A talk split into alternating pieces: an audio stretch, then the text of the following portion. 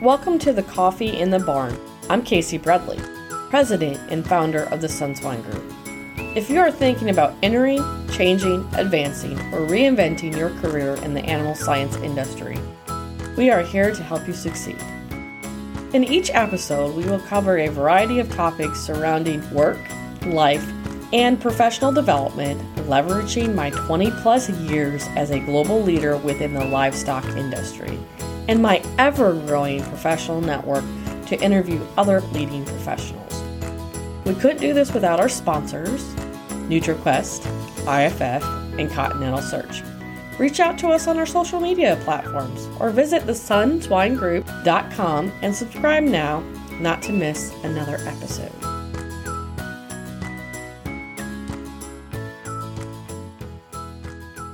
Well, welcome back to season two of Coffee in the Barn. And I'm excited to have another new committee member for the Coffee and Careers in Animal Science. And that's Dr. Ben Smith with FarrPro. Welcome, Ben. Thank you for having me, Dr. Bradley. Would you mind introducing yourself a little bit and telling the audience about your background and your role with FarrPro?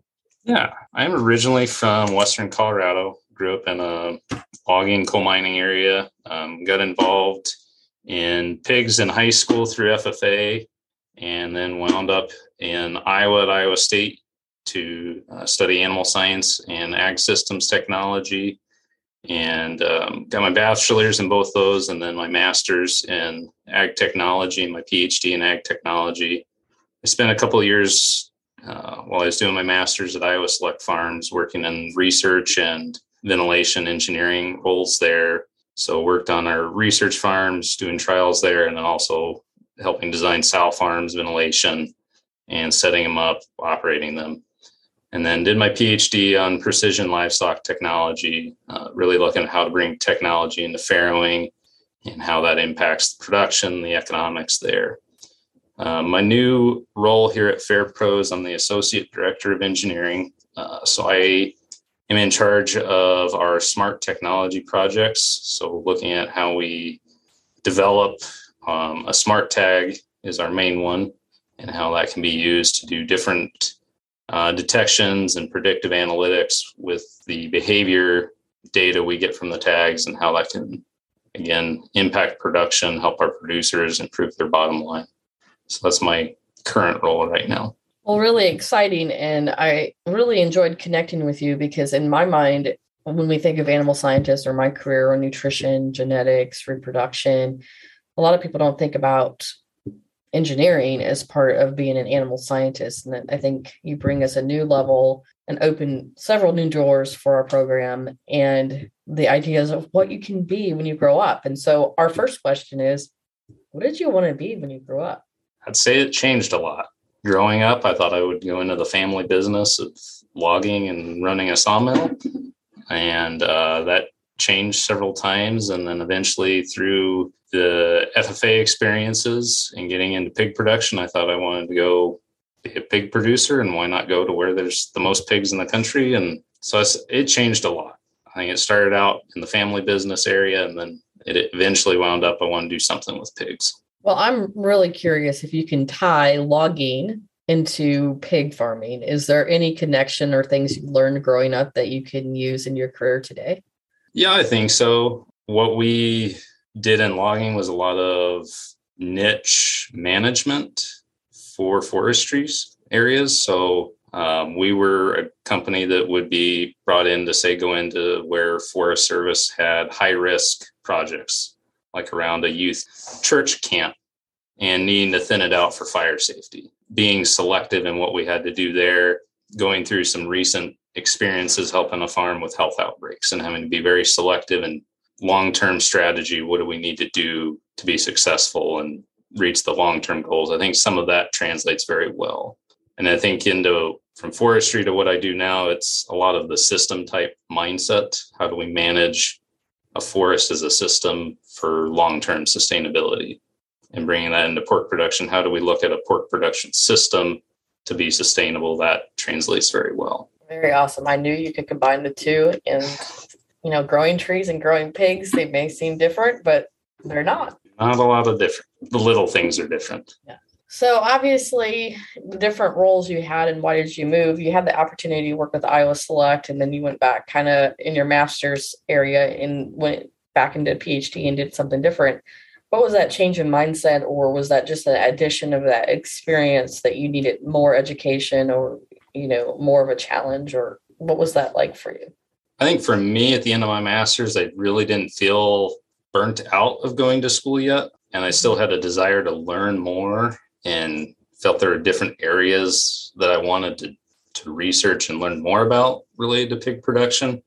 And so that was kind of the biggest shift in my mind as I wanted to learn more on the technology in the barn. Up to that point, a lot of what I was doing was working at building the barn and operating the barn, not really working with the pig and how technology and the pig work together for the producers. So that's really kind of that shift was I wanted to learn more about that. Who mentored or influenced your career decisions? So there was one mentor I had in high school. I was working at a coal mine trying to save up to go to college. And this gentleman was kind of my boss at the time. He was an electrical engineer and working as a mechanic at this mine and told me this bit of advice of don't be afraid once you're done with college to want to run back home and find you a job. Be open to finding a job that gets you the experience in what you want to do and take that over trying to run back home.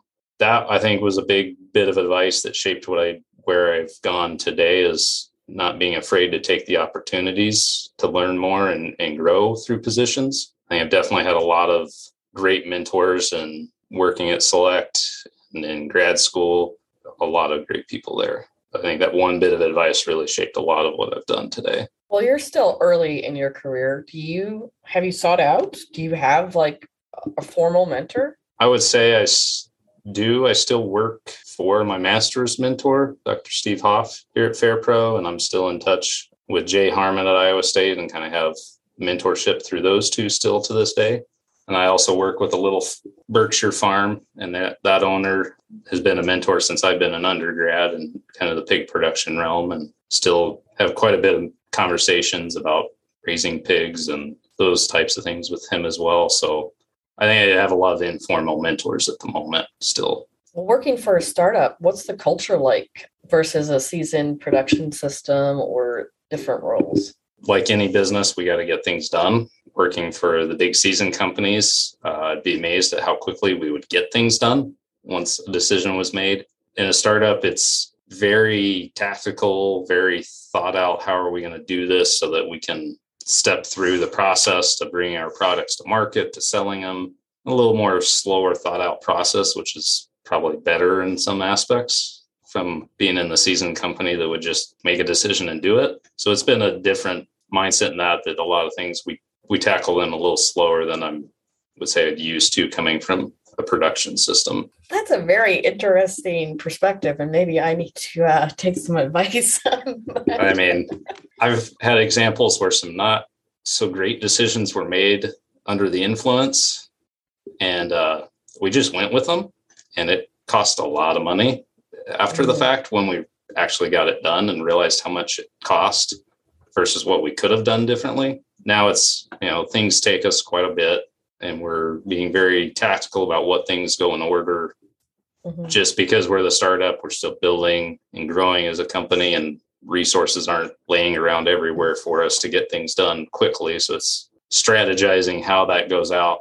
We've probably avoided some major issues trying to bring stuff to market. So from that aspect, it's kind of night and day difference from what I've used to in a production system. I love that because you're talking about things that you don't learn in school. I think strategy, business decisions.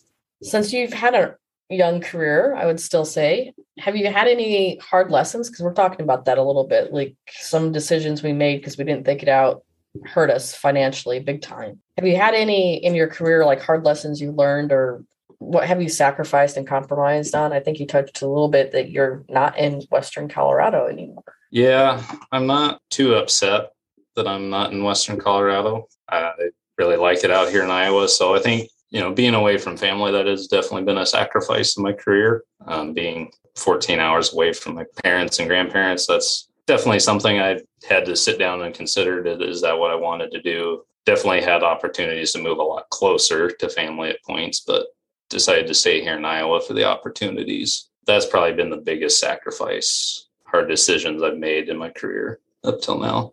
Would you go back and change anything from back? Let's just go back to your childhood. Is there anything you would change? You know, I think there's points and everywhere that I was like, have to really consider what was I thinking. But at the end of the day, it still led me down the path of my career that I'm very happy with my career where it's at. I look at some decisions if I could have thought about different majors in college, would that have led me here? And I don't think it would have. I think it would have changed my outlook on school and uh, the opportunities that came up because I was in the position where I was at in school. And so I don't think I'd be here if I had changed things back then. So I definitely have some points about that in undergrad that I've thought about and what would it have this been like, but I don't think I'd be here in this role and doing what I'm doing today if I had changed that. I want to bring up a conversation I've asked everybody I've interviewed or that's on the committee. What is it that drew you to coffee and careers and animal science?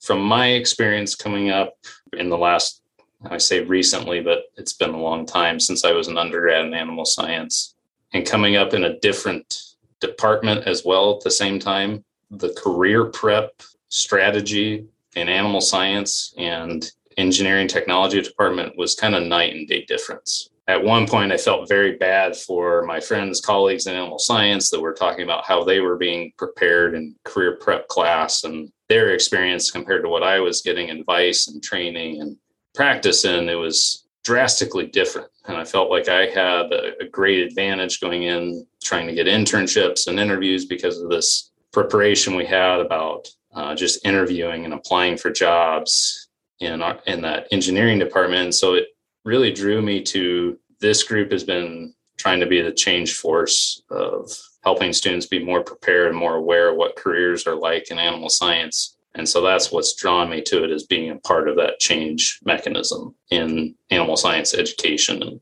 and all that. Well, awesome. And we really appreciate your diverse experiences and hearing, you know, more engineering and these internships and programs that they have, and not just in ag engineering, but different schools. I hear about different engineering programs and the requirements they have to graduate of getting that real world experience, I think is very beneficial to them. Yeah. Uh, where would you like to see coffee and careers and animal science grow? That's a good question, Dr. Bradley continue to grow maybe some of our in-person events, IPP, World Pork. You know, we're starting to get involved with some universities with some in-person events. I'd like to see that grow. Um, not only our big uh, land grant, but maybe some of our smaller ag colleges across the country and get more involved in person. And maybe as we return to in-person things at the universities, that'll attract more students from all walks of animal science to it and grow our committee and the diversity of it to kind of match the diverse range of students in animal science as well. And that's what we're trying to do, one step yeah. at a time. And you can answer this for yourself. What's one piece of advice would you give your younger self or maybe younger students in animal science today? Do not be afraid or turn away from the uh, hands on experience in the barn or in whatever, if it's a zoo, don't shy away from those opportunities to get that experience. They may not always be the best paying, but the experience is going to be invaluable in the long run. So I would definitely encourage all students not to shy away from internships that are very hands on early in your education or career. Don't shy away from them.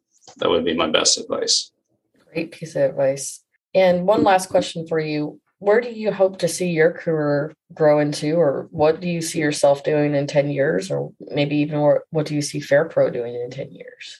Kind of hope to see that FarrPro continues to grow and succeed and become a leader in the precision livestock tech space of developing the cutting edge technology and hope to have a career and help developing that technology and pushing it forward and bringing value to the producer through technology to help them with their economics and their production. And I do have one tough question based on that. Do you think we can replace people with robots in the swine industry or other livestock fields? I don't think you can replace them. I think we will augment tasks. I don't think we will ever fully be able to replace the human in the barn because we can teach a machine to do one thing really well, but we're in the barn, we're doing five, six, seven different things at once when we observe our pigs. We're looking for a multitude of items, we're listening, we're watching, we're seeing how they move. I don't see us anytime soon being able to create a machine to replace us in observing the pigs. I think we can augment parts of them mm-hmm. to make them easier for the human, but not totally replace them. Well, with that in mind, Ben, in coffee and careers and animal science in your background, how do we bring young people into our industry for those types of jobs? Because it's not very fun. It's dirty, it's long hours, it's 365. What are we doing wrong as an industry, not just the swine industry, but ag in general, to bring in younger people and keep them? In ag, I think in livestock in general, compared to crops, what I have seen and had students I've mentored or talked with in the past complain about is they've shied away from a livestock type job because of the salary differential. In our technology field, there's a huge differential if your first time job is in the crop realm versus the livestock realm. And the livestock are a lot lower. And I think has turned away a lot of good people from jobs that could have made an impact. So that's a huge hurdle I see is we're competing from the technology side of animal production. We're competing with another industry that is can offer a lot more salary up front to new students. So that's one massive hurdle I see. And I don't have any idea how we change or address that. I think bringing younger people into the barns, making that barn experience more, I think, more relevant. We want them to feel comfortable coming to work in those environments. We've done, I've been a part of projects where we overhauled barn offices from to go into a swine facility and from a community shower to individual showers. And that helped attract a lot younger workers because they're more comfortable with it. Putting better lighting in the barn, better environment from an air environment standpoint help keep people that normally would say i don't want to be in that dusty dirty environment. If we change those those are bigger i think shifts to be across all of our commercial production that are going to be very hard for the industry to absorb the cost of those. So i don't know how we'll change that long term but that's one way i've seen help kind of retain younger newer employees. But i think that's going to be a very big ongoing challenge in the next few years of how do we bring in younger people into the industry. But I, I don't have any idea how you would keep and retain them at this moment. It's going to take a totally different culture shift, I think, and it's going to increase production costs. Oh, obviously. Oh, absolutely, yeah. But some very good points for us to consider. As I've said several times, when I think about the younger generation, I think we're going to be hiring two different type of people. We're going to be hiring people like yourself who have the tech background and we're not as an industry talking to those groups as much as agronomy is for one things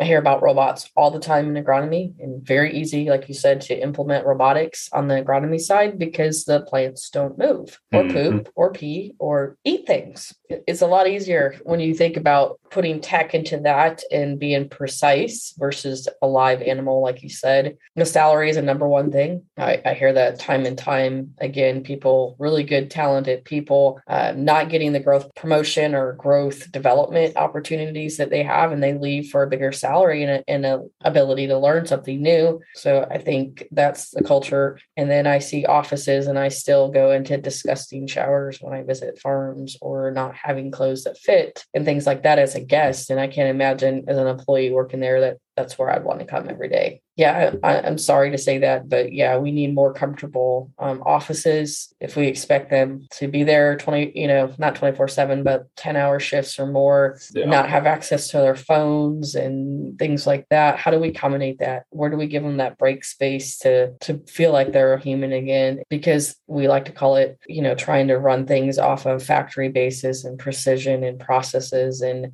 and but yet we don't like to be called factory farms but that's how we operate and and so how do we change that back to family farms and how do we have fun and and mm. it's more than just physical items and salary there's a lot yeah. i think that's a mindset shift but hopefully with coffee and careers and animal science we could bridge that gap yeah absolutely any last parting advice for the audience? I don't think I have any other parting bits of advice to give. All right. Well, thank you, Ben. And as always, life is short, so drink your coffee in the barn. Thank you, Dr. Bradley. We hope you like this interview. You can listen to this and other episodes on coffeeinthebarn.buzzsprout.com. We would also like to thank our sponsors, NutriQuest, IFF, and Continental Search. We are grateful for supporting us in this journey. Remember to follow us on LinkedIn, Facebook, and Instagram at Coffee and Careers in Animal Science and our YouTube channel, Animal Science Office Hours. But before we go, we would like to remind you that we just launched our ebook, which presents a series of tips and advice to improve your networking, presentation, and speaking skills, making you stand out among other professionals. Subscribe to our email list by clicking in the link in the show notes to get your ebook, news about future episodes, upcoming events, programs, and more. Also, if you love the Sunswine Group's outreach and mission, please consider supporting the cause and buy us a coffee. The link will be in the show notes as well. I promise, the money will keep funding our amazing outreach, our student extern, and new solutions for animal agriculture. Remember, life is short. Take your coffee in the barn. See you next week.